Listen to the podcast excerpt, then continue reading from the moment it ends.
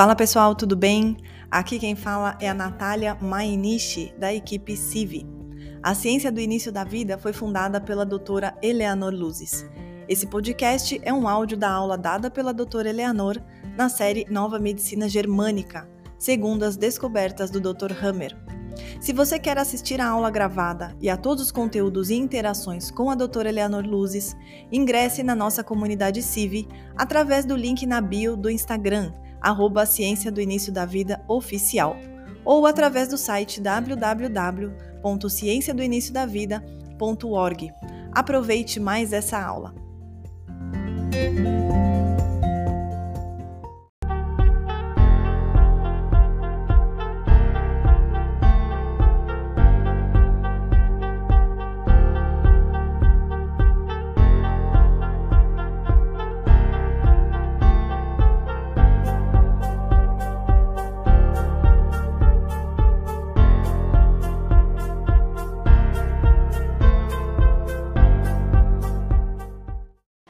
Estamos no ar. Boa noite, doutora.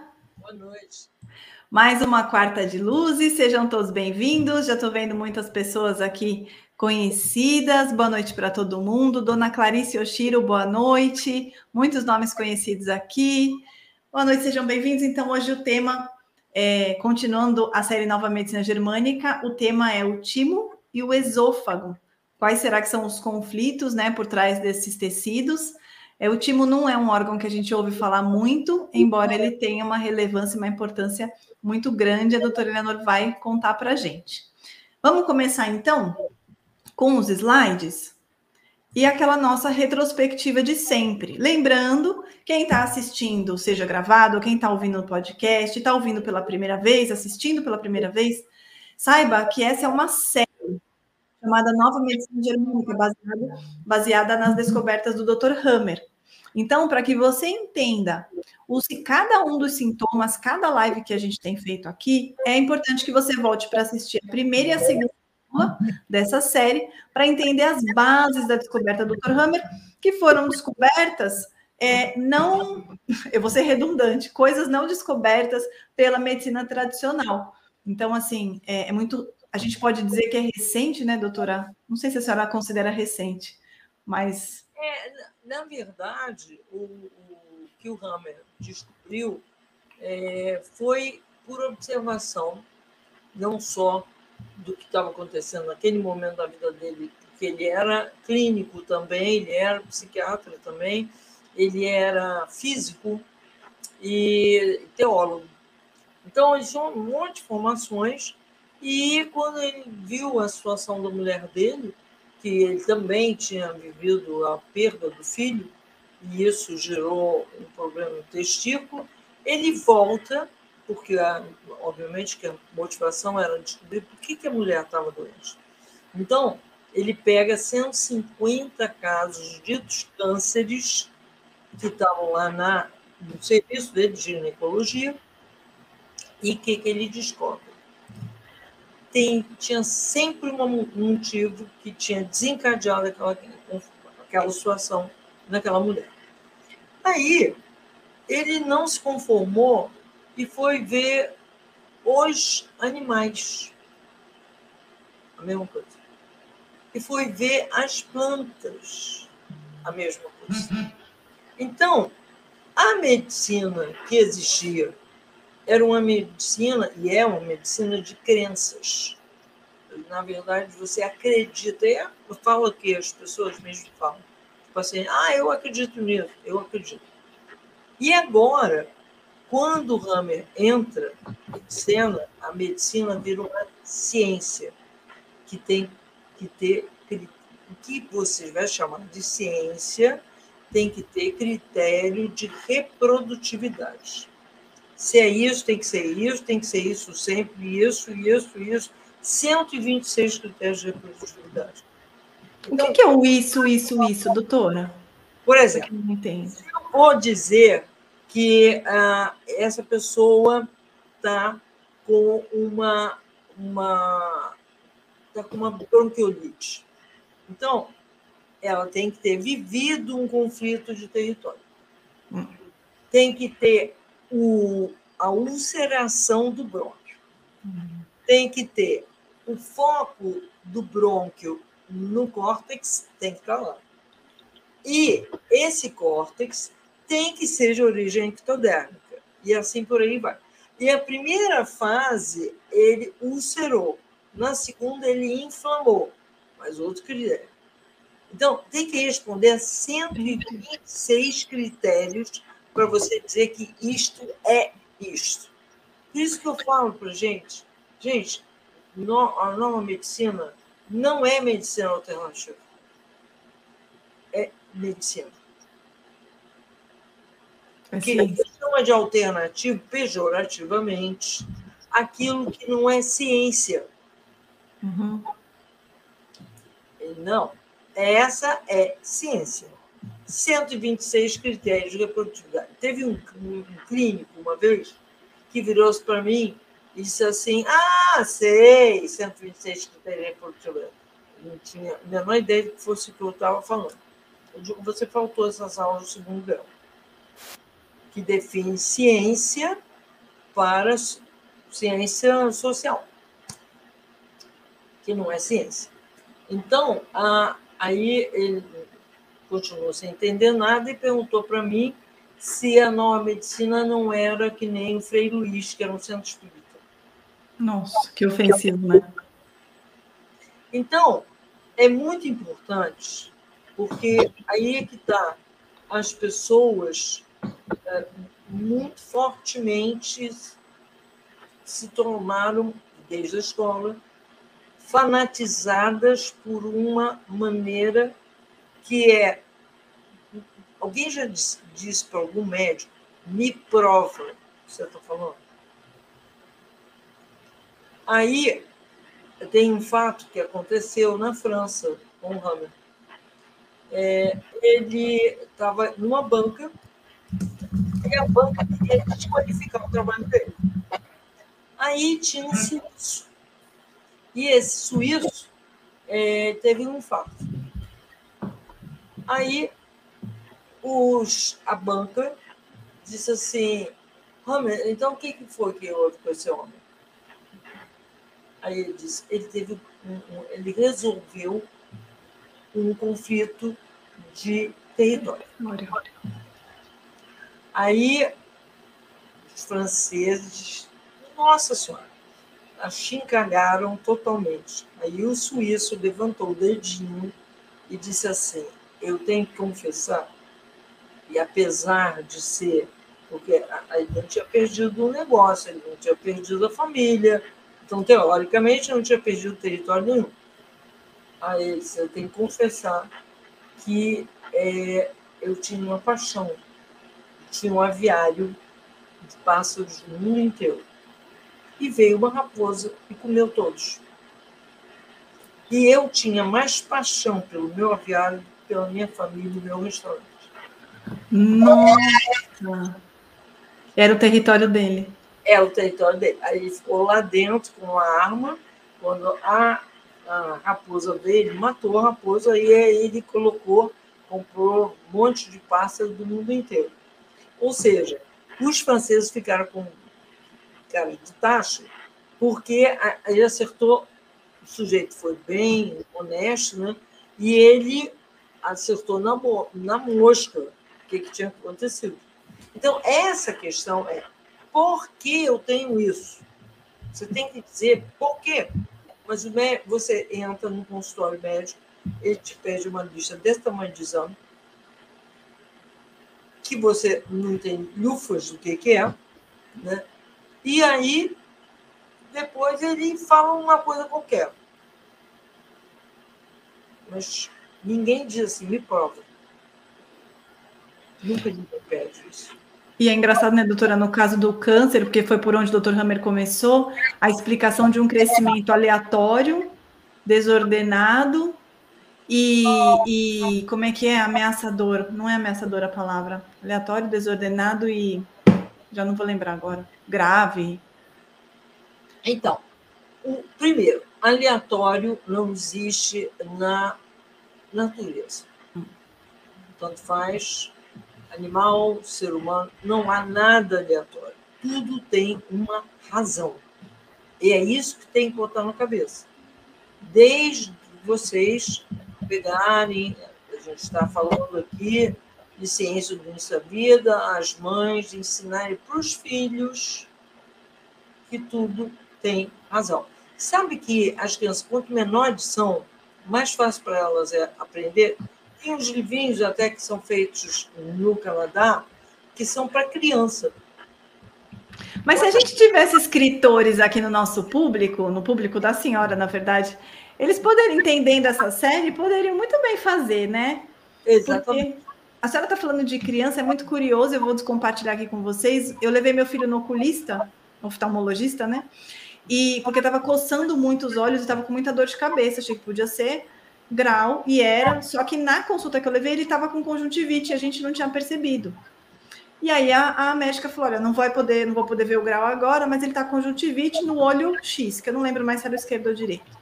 E aí ela falou, mas olha, pinga esse antibiótico nos dois olhos. Aí eu dou umas cutucadinhas, falei assim, mas por que nos dois, doutora? Ah, porque é viral. Eu falei, mas o outro não tá com conjuntivite. Ela falou, ah, não tá, mas vai pegar. E o meu filho só ouvindo, bem quietinho. Aí no elevador ele falou assim, por que ela deu o negócio para pingar no olho? Eu falei, ela quer matar as bactérias. Por que ela quer matar as minhas bactérias? Eu falei, porque ela não sabe que a bactéria tá refazendo o seu corpo. Aí ele falou assim, por que ela falou que vai pegar? Eu fico te abraçando, te beijando o tempo inteiro. A gente fica, né? A gente fica assim, coladinho na hora de dormir. O papai também, ninguém pegou. Falei, pois é, mas é que ninguém pensa nisso. Mas entende que a criança já está pensando sozinha. É isso que a gente tem que ensinar. Exatamente. Exatamente. E, por exemplo, a conjuntivite, para você, é impressionante, para você dissolvê-la como irritação, gota de leite materno, assim como otite. E é impressionante, porque é a única substância do mundo que tem uma imensa capacidade de transformação, inclusive nas coisas espirituais. Então, não tem. Qualquer leite materno, né? Não seria o meu, porque eu não tenho mais leite para dar. Não, é de alguém que esteja amamentando. Qualquer leite materno. Então, você vê, a maior substância já criada, ela é capaz de resolver tudo. E desde 1944, quando o leite foi feito em pó, as mulheres foram convencidas que o leite delas era fraco. É o único que tem substâncias que são ácidos graxos, cadeia longa, 2, e um terceiro, que até agora ninguém conseguiu estudar, 3, que são responsáveis pelo desenvolvimento cerebral. Uma mulher que aleitou seu filho, o desenvolvimento cerebral dele é maior. Quer dizer, além de tudo, faz tudo isso. Quer dizer, aí as pessoas convencidas, e ainda são, de que o leite delas é fraco. É aquela coisa que eu falo do feminismo, né? A mulher é menos. E ela não mudou, porque ela não descobriu que onde ela é rainha é na maternidade. Onde ela é capaz de produzir a única substância do planeta com uma interação temporal incrível, que a criança, se precisar de mais qualquer coisa, mais plaqueta, mais beta-endorfina, mais isso, mais aquilo, instantaneamente é produzido. O leite é mais do que o sangue da mãe. Ninguém sabe explicar isso. Então, é aquela coisa, há uma crença, e eu já vi infinitas mulheres que aceitaram a conversa do pediatra. Ah, criança não engordou. Daí. Não, eu já vi, doutora, criança gordinha, de saudável, só mamando no peito, de levarem no pediatra para ver se está ganhando peso. por exemplo? Gente, criança não tem que fazer teste dos 10 mil quilômetros, não tem.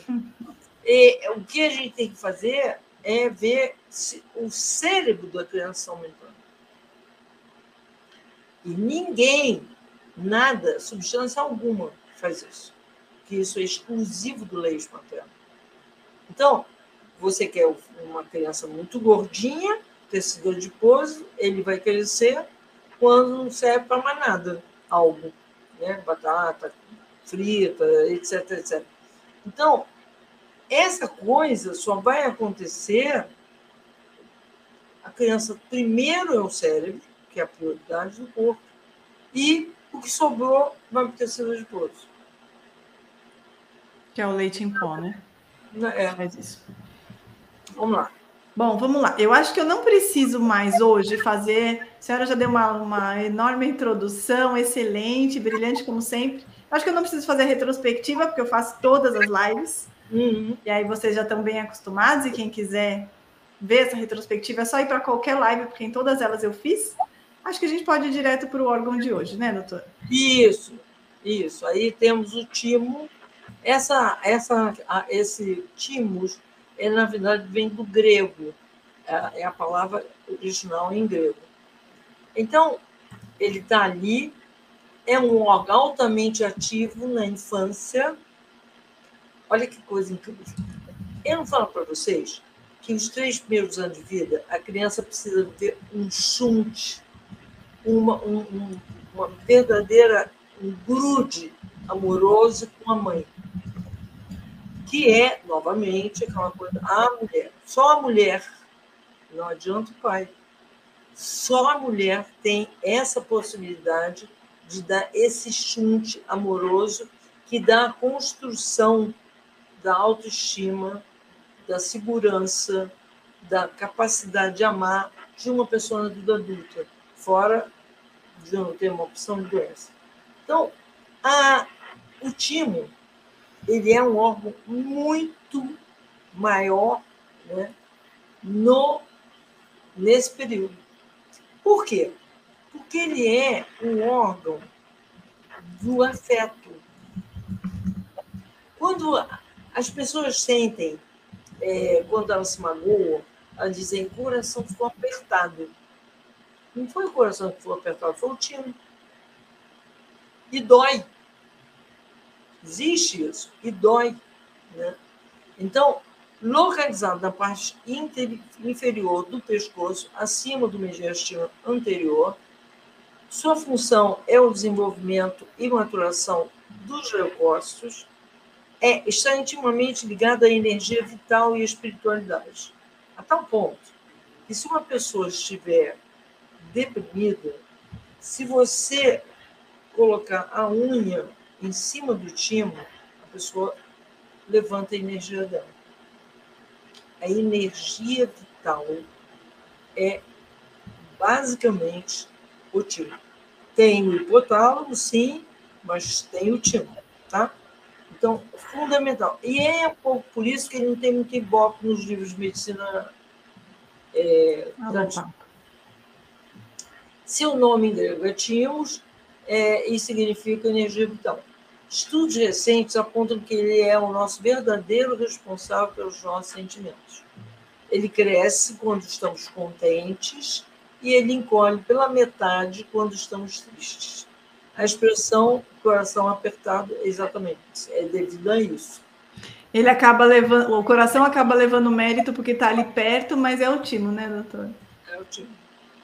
Então, o timo tem uma estreita correspondência energética com o quarto chakra, o anahata, de 12 pétalas.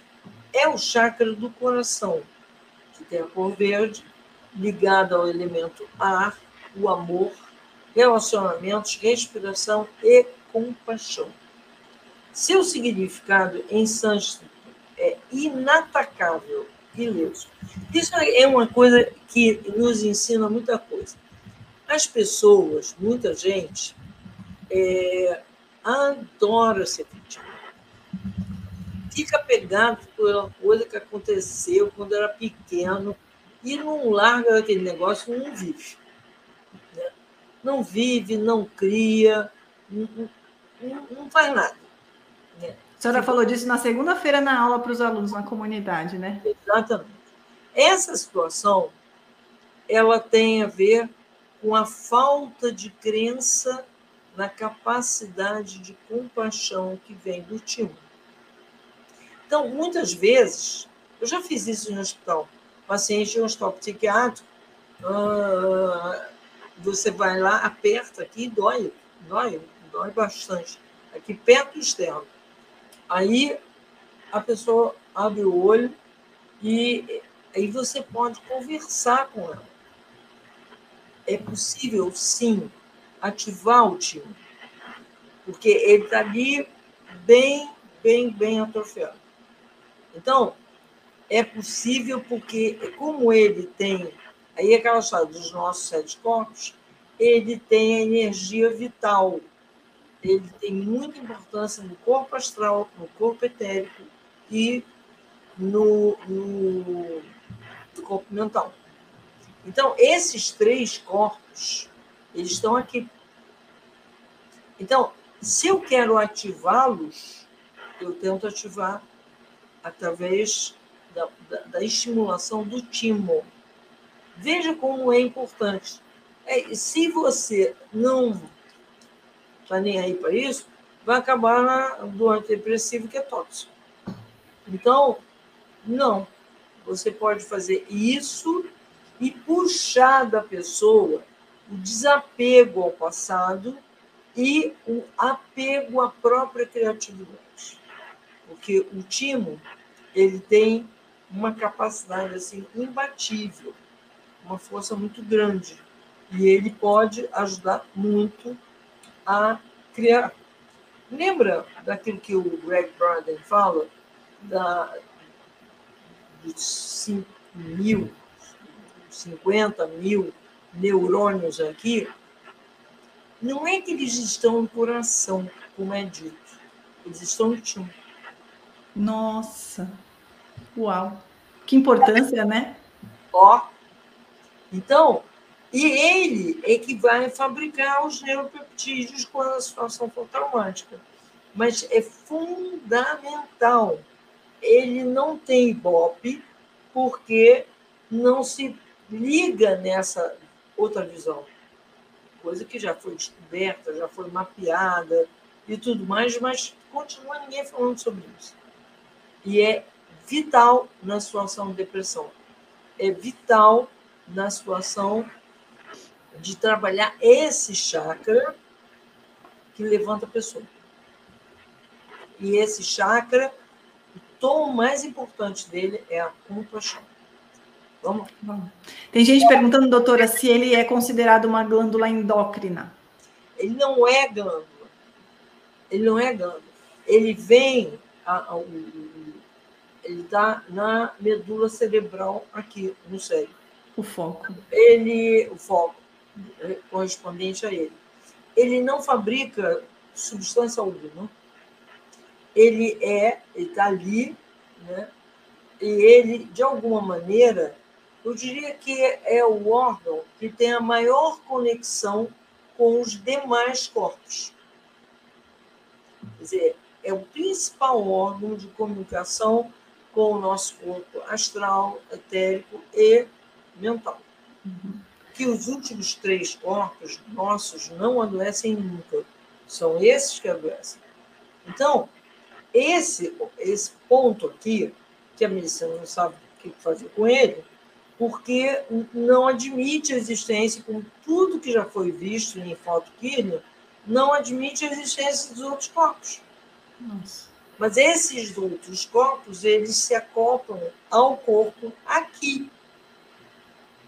Então, é extremamente importante para qualquer problema.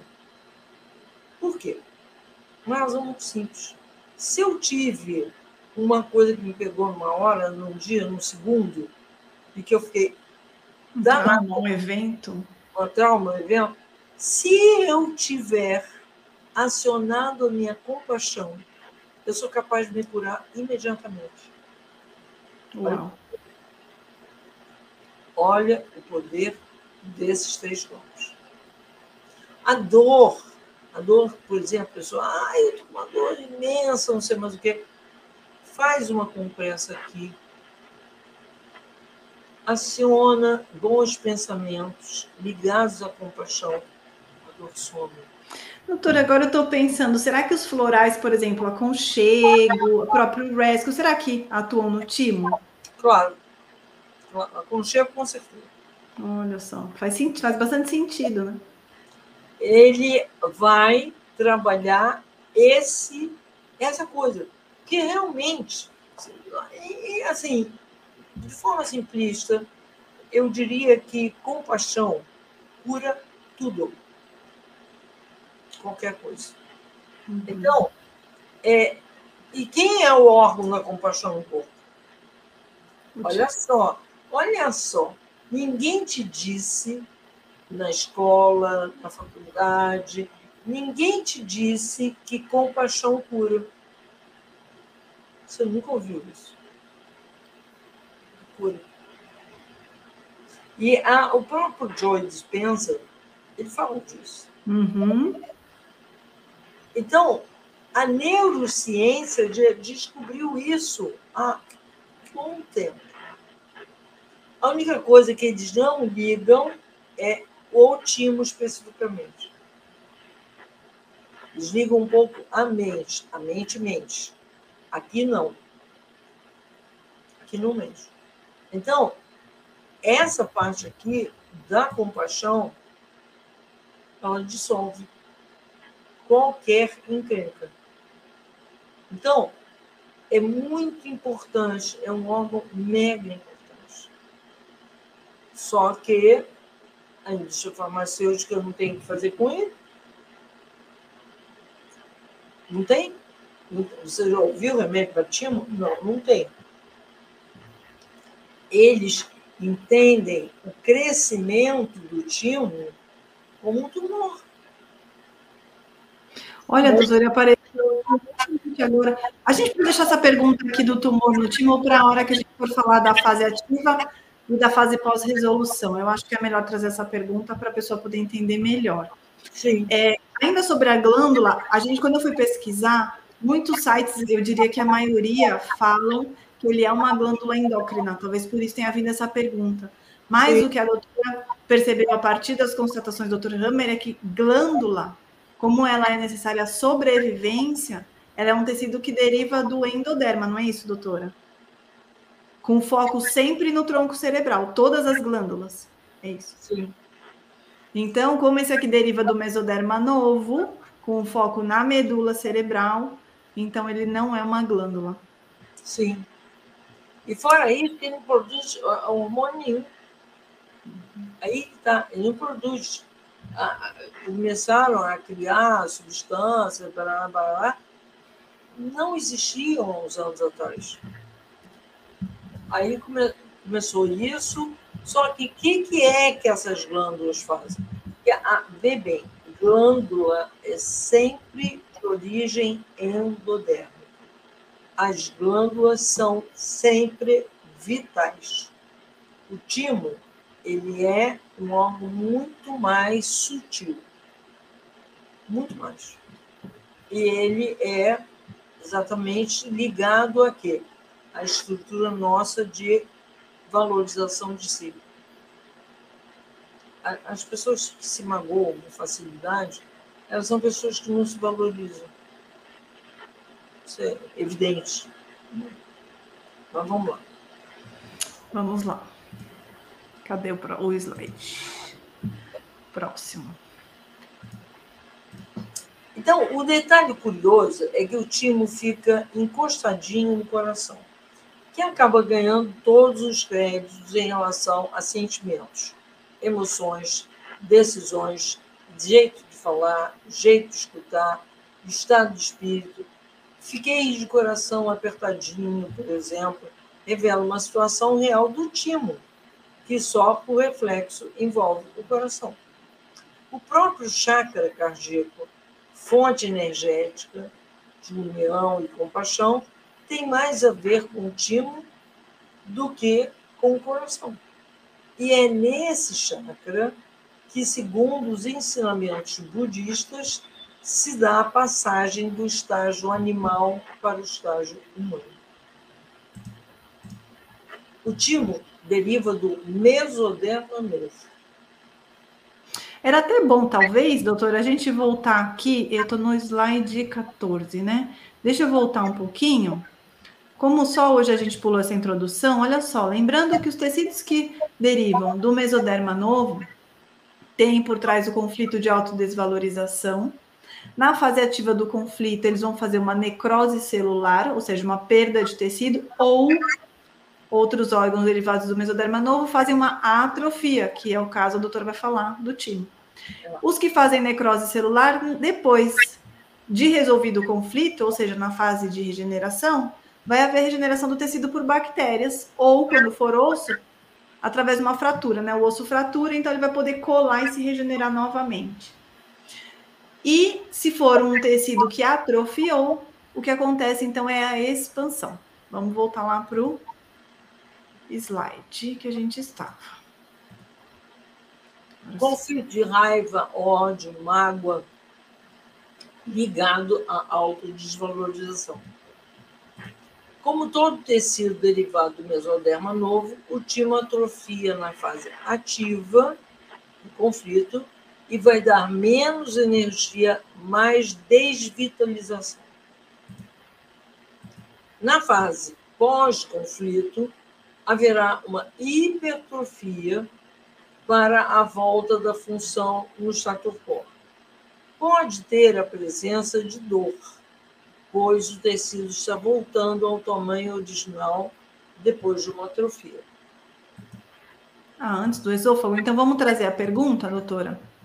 A pessoa disse assim, meu timo foi extirpado porque cresceu formando um tumor do tamanho de um limão grande. Afetou minha respiração. Segundo o médico, é porque estava pressionando o pulmão. E aí, a pessoa queria saber sobre isso. Na verdade, grande desse jeito era a reconstituição celular, doutora?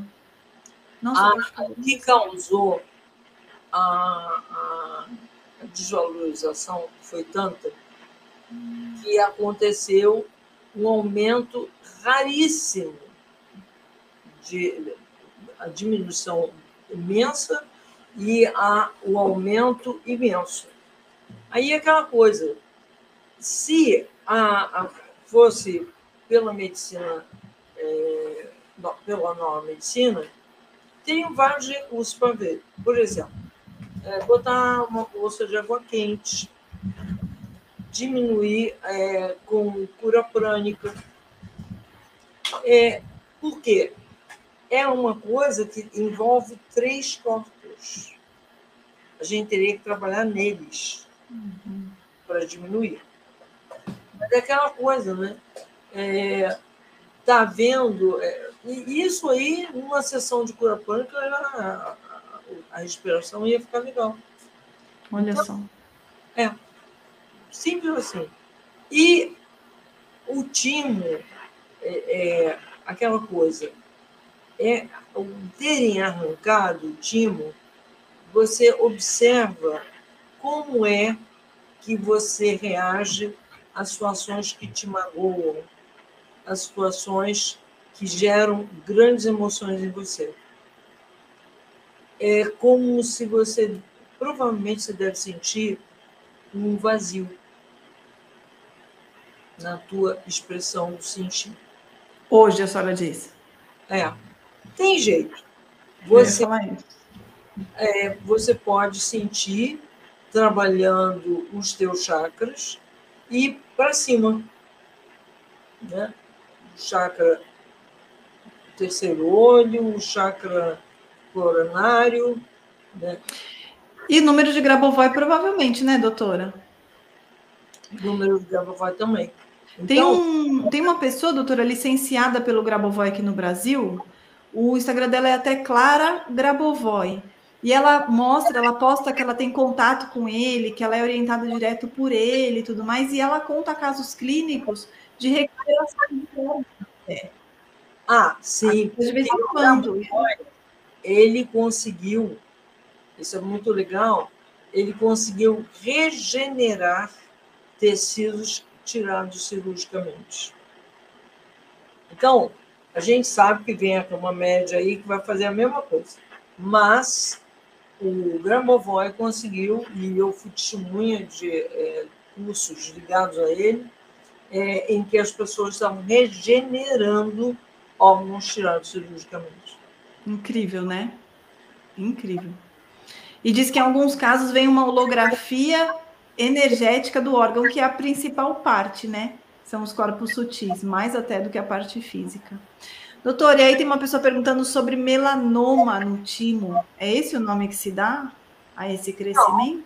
Não. Gente, melanoma é na derma. É pele. É mesoderma antigo. Isso é quando eu sofri uma... Tipo assim, muitas mulheres têm melanoma no rosto. É quando eu recebi, tipo, um tapa na cara. Uma humilhação, né? Aí eu faço... Essa pele do melanoma é igual de elefante. É para me proteger. Aí depois ele cai e não deixa cicatriz. Homeopatia. Uhum. Fácil, fácil. Tem óleo essencial para isso. Óleo essencial. Então tá bom, melanoma, gente, é na derme. Tem que resolver aquela vivência de humilhação. Uhum. E vamos. Vai. E toca a vida. Esôfago agora. Doutora, uma pergunta. O esôfago, ele fica... Aqui, quando a gente põe a mão na garganta, é brônquio, é traqueia, aliás. Depois vira brônquio, né? Cartilagem. O esôfago fica atrás? É, fica atrás. O esôfago é um tubo muscular de aproximadamente, embora de origem endodérmica, tá? Aproximadamente 25 centímetros, que transporta o bolo alimentar através dos movimentos peristálticos. E... desde a faringe até o estômago. Ele faz parte do sistema digestivo. Doutor, eu encontrei, foi na internet mesmo, que ele é um tubo muscular, mas se ele não é... Músculo é só mesoderma novo, certo? Não, aí que tá. A estrutura dele é muscular porque ele tem que fazer o peristaltismo. Mas ele é de origem endoderma. Ah, tá bom. Então tá, só queria saber se eu tinha que arrumar um slide. O esôfago é formado por tecido derivado do endoderma, é o terço inferior, e ectoderma, os dois terços superiores. Uhum. Não consigo engolir, abocanhar algo que eu queria ter para mim. Quero receber algo, mas não recebo. Dinheiro, herança, promoção, trabalho... Essa é a coisa do não recebo. Essa é a porção endoderma. Doutora, aí eu tenho uma pergunta. É muito parecido com o crescimento celular da parte endoderma do pâncreas, não é? O conflito, eu quero receber algo. Sim, mas há uma pequena diferença. O pâncreas é alguma coisa tipo mais herança, alguma coisa que eu contava há mais tempo. Eu já tinha criado minhas enzimas para digerir aquilo. Já tinha um tempo que eu estava nessa expectativa. E o esôfago não, aconteceu abruptamente. Entendeu? É uma coisa meio... Aquela pessoa foi mandada embora, não recebeu o que tinha que receber. É uma coisa mais imediata. Tá. Vamos lá. Na fase ativa do conflito, haverá um aumento celular, com sentido biológico, de poder digerir melhor determinada situação ou estar apto a digerir o bocado da vida que se espera. E nessa fase que a medicina alopata diagnostica como câncer de esôfago. Um terço de câncer de esôfago é do endoderma. 15%, na verdade, né? Um terço seria, acho que 30%. 33%. No tratamento alopático, a tentativa de acabar com o crescimento celular será ineficaz, uma vez que a perfeição da biologia não vai parar de tentar resolver aquele conflito de não conseguir abocanhar o que quer. Quanto maior o combate à proliferação celular, mais as ditas células cancerígenas vão ser produzidas. Na fase pós-conflitólise, haverá a decomposição das células aumentadas através da ação das micobactérias. Em razão da decomposição celular, pode haver sangramento e dor através do osso chamado externo. Então, é nessa fase que vem o diagnóstico de esofagite. Porque toda it é inflamação e toda it é regeneração, né? Exatamente. A porção ectodérmica do esôfago, a porção do esôfago que deriva do ectoderma, tem o seguinte conflito: não engulo uma situação que me aconteceu. Mas essa situação não tem a ver com sobrevivência, tem a ver com desgosto. Uhum. Não consigo aceitar essa situação, quero vomitá-la. E é uma situação amarga demais para eu aceitar. E na prática, o esôfago, ele, quase todo mundo já teve isso. Uma situação que se aborreceu, brigou na família e chegou em casa e vomitou. Não engoli aquela história. Não engoli aquilo que me falaram. Então, é uma irritação do esôfago que é presente, todo mundo já viveu. Só que, nessa situação, se fica um desgosto grande, fica mais tempo, aí você vai ter uma ulceração maior. Tá? Porque o ectoderma ulcera na fase ativa, né? Isso. Eu conheci uma pessoa que se sentiu desgostoso com relação ao filho por uma situação X que aconteceu, mas claro que a gente não sabia de nada disso na época, e aí ele desenvolveu o dito câncer no esôfago, nessa parte superior, que é ectoderma. Que, na verdade, quando vem o diagnóstico, ele já está em fase de regeneração, não é isso? Sim. Ele acaba por si mesmo. Se ninguém se meter, ele acaba por si mesmo. Na fase ativa, haverá ulceração, perda celular e pode ser dolorido. O sentido biológico é abrir espaço para que eu possa vomitar, cuspir o que me aconteceu. A presença de dor durante a deglutição é uma realidade. Doutora, estão perguntando sobre o refluxo esofágico. Olha, a primeira causa hoje em dia de refluxo esofágico é a mãe dar de mamar vendo o celular. Desconectada. A criança fica com raiva? Ela... Porque uma coisa importante é amamentar olho no olho. Até porque... Porque o olho do bebê mexe na prolactina, que mexe na ocitocina, que mexe na ejeção do leite. Uhum. Então, se eu não tenho olho no olho, é uma coisa estranha. Então, aí acontece o refluxo. A segunda razão é amamentou, e ao invés de botar a criança aqui, e esquentar um pouquinho o diafragma, não, bota direto a criança no berço.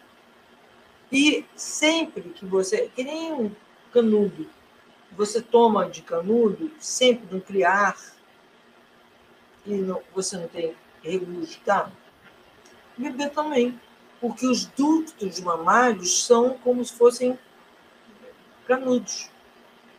Então, sempre a criança, golfa. Antigamente era golfa. Hoje é regurgita. De repente, alguns, eu já ouvi algumas crianças sofrerem cirurgia por causa disso. Porque estão regurgitando? Nossa. Que é uma loucura. Eles regurgitam toda hora. É. Total. Então, amamentar, não dá para amamentar e estar lá no computador, estar no celular. É uma coisa, é uma relação íntima. Tão íntima quanto o ato sexual. Então, dá para você ter ato sexual olhando sei lá o quê? Bora. Inclusive, porque um olho no olho implica na quantidade de leite que sairá. Aí a história é assim, né, que eu cansei de ouvir. Ah, meu filho regurgitava muito, estava com muito refluxo, e aí meu leite acabou. Lógico. Não tinha olho, não tinha produção de prolactina, não tinha produção de ocitocina, e ponto. E um pouco a criança vive uma experiência imensa de abandono. Puxa vida, né? Doutor, e o refluxo em adulto? O refluxo é esôfago? É esôfago também, mas é aquela pessoa que ficou muito submissa e que teve uma atrofia de diafragma. Ah, tem a ver com diafragma. Submissa. Aí a fisioterapia, o renascimento, ajuda a fazer esse diafragma voltar a ficar normal. Porque ele está bem colhido. Inclusive, o ronco, a senhora disse que também é o diafragma atrofiado. Ronco também é o diafragma atrofiado, é submissão. Ronco também é. Ronco também é. Vamos lá. Vamos em frente. Na pós-resolução do conflito, a mucosa será reconstruída através da inflamação com a ação das bactérias. Aqui também há diagnóstico de esofagite. Haverá dor, mas é muito mais rápido. Haverá dor, possível hemorragia e febre. A presença de bactérias resultará em inchaço, o que pode levar à obstrução do esôfago. Mas rapidinho, não é uma coisa que dura muito. Não. Tem gente aqui perguntando, isso tem a ver com ronco? Não é que tem a ver com ronco, gente, é que a doutora está falando que em adulto o fluxo tem a ver com atrofia do diafragma. E eu sei, porque ela já me falou, que ronco também é atrofia do diafragma. E o diafragma atrofiado, a gente está falando de um conflito de autodesvalorização com submissão. É isso, tá bom? Só para esclarecer. E a confusão que se estabelece é que inventaram uma máquina que faz um barulho do cão. Então, um casal que o marido ronca, a mulher vai ter que dormir no outro quarto. O barulho é absurdo. Quer dizer, só faz piorar a confusão. Mega confusão, porque aí a pessoa não vive uma situação de abandono. Uhum. Vamos lá. Bom, terminamos. A doença é o esforço que a natureza faz para curar. Precisamos lembrar disso sempre. Já dizia Jung, né? Então é isso, obrigada, gente. Tem gente dizendo que é alívio saber dessas coisas, é libertador. Ainda teremos aula sobre o diafragma? Não, a gente não pensou em fazer uma aula sobre o diafragma, porque seria muito curtinho, eu acho, né, doutora? É, o diafragma é muito simples. O diafragma, ele denuncia quanto que você é submissa. Por exemplo, se você é destra e você tem o diafragma do lado esquerdo atrofiado, significa que você está submissa à sua mãe ou filhos. Do lado direito, ao pai e ao marido. Então, é preciso olhar qual é a situação de atrofia. A respiração nunca é profunda. Você tem uma respiração curta. Então, essa respiração curta, a atrofia vai indo, vai indo, vai indo, vai indo, vai indo. E encolhe a possibilidade de expansão do pulmão e encolhe também aí a coisa da respiração, daí do ronco, e atrapalha também a coisa do esôfago, que ele fica estrangulado. E aí, então, tá feita a aula. Que o que você tem que resolver é com um fisioterapeuta ou com o renascimento para descobrir por que entrou nesse padrão de submissão. Muitas vezes até essa mesma pessoa tem problema dos joelhos, que também é a mesma razão, submissão. Então, o que acontece? Eu já vi recentemente pessoa que estava com esse problema e o médico sugeriu uma cirurgia. No diafragma? No diafragma. Para acertar o esôfago. Quer dizer, quando o problema é aqui, bota um barulhão aqui... Não vai resolver nada, na verdade, né? Então é isso, tá dada a aula de diafragma. Como ele é um músculo, ele faz o foco na medula. É na medula? Medula cerebral. Na medula cerebral, na fase ativa, ele atrofia. Então, a gente está falando que é uma atrofia do músculo, dessa musculatura em razão do conflito ativo. Na fase pós-resolução, ele vai se expandir. Com a fisioterapia, doutora, eu imagino que seja assim, uma coisa mecânica de voltar ele para o tamanho dele, mas se a pessoa continua em conflito, já atrofia de novo. A própria pessoa pode fazer. Faz assim, 2 polegadas aqui e vai fazendo ali ir para baixo. A pessoa sente um pouco de dor, sente. Mas, de alguma maneira, ela pode fazer isso, pegar canelo de velho e ficar fazendo esse tipo de massagem. Ajuda. Mude o comportamento. Então, tem que descobrir o conflito, né? Aproveitando a última pergunta, então, doutor, e o soluço? O soluço é alguma coisa na respiração, não é? Também. Soluço você tem aqui o diafragma, tá? Ele vai junto com o pulmão. Se começar assim, um vai para cima, o outro vai para baixo, dá um soluço. Aí, como que a gente resolve? Eu era professora primária, o que eu fazia? Quando os alunos tinham soluço, eu pegava e pedia para eles pegarem um copo d'água e beber assim. Com a boca na outra parte. Para quê? Para aumentar a pressão intraabdominal e obrigar o diafragma a ficar junto com o pulmão. Coisa mais simples. Soluço se resolve assim. Eu dou 3 golões de água, segundo a minha filha, ela fala isso, mãe, dá 3 golões de água que resolve, de fato. Eu acho que é de concatenar de novo a respiração, né? O diafragma com o pulmão. Exatamente. Tá bom, gente? Então foi isso. Hoje teve mais o diafragma, o soluço, o refluxo, teve tudo. Tá bom? Um beijo para todo mundo. Nos vemos, então, mais vezes dentro da comunidade CIVI e nas quartas de luzes até semana que vem. Para quem é aluno da doutora Itaqui, lembra que no dia 8 de dezembro vai ter um encontro extra que a gente acabou de marcar com a doutora dentro da comunidade CIVI, porque ela tem uma super novidade para dar para todo mundo, e ela também vai compartilhar uma conquista recente dela, um sonho e tudo mais. E se você não for da comunidade CIVI, entra para poder fazer parte dessa aula também, tá bom? Até mais, gente. Obrigada, doutora. Obrigada. Boa noite. Boa noite.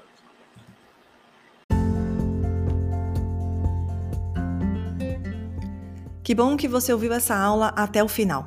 Essa aula faz parte do curso básico da doutora Eleanor, chamado Saúde dos Tecidos.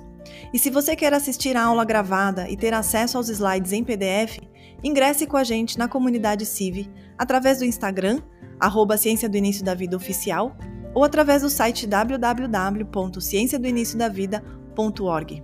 Até mais!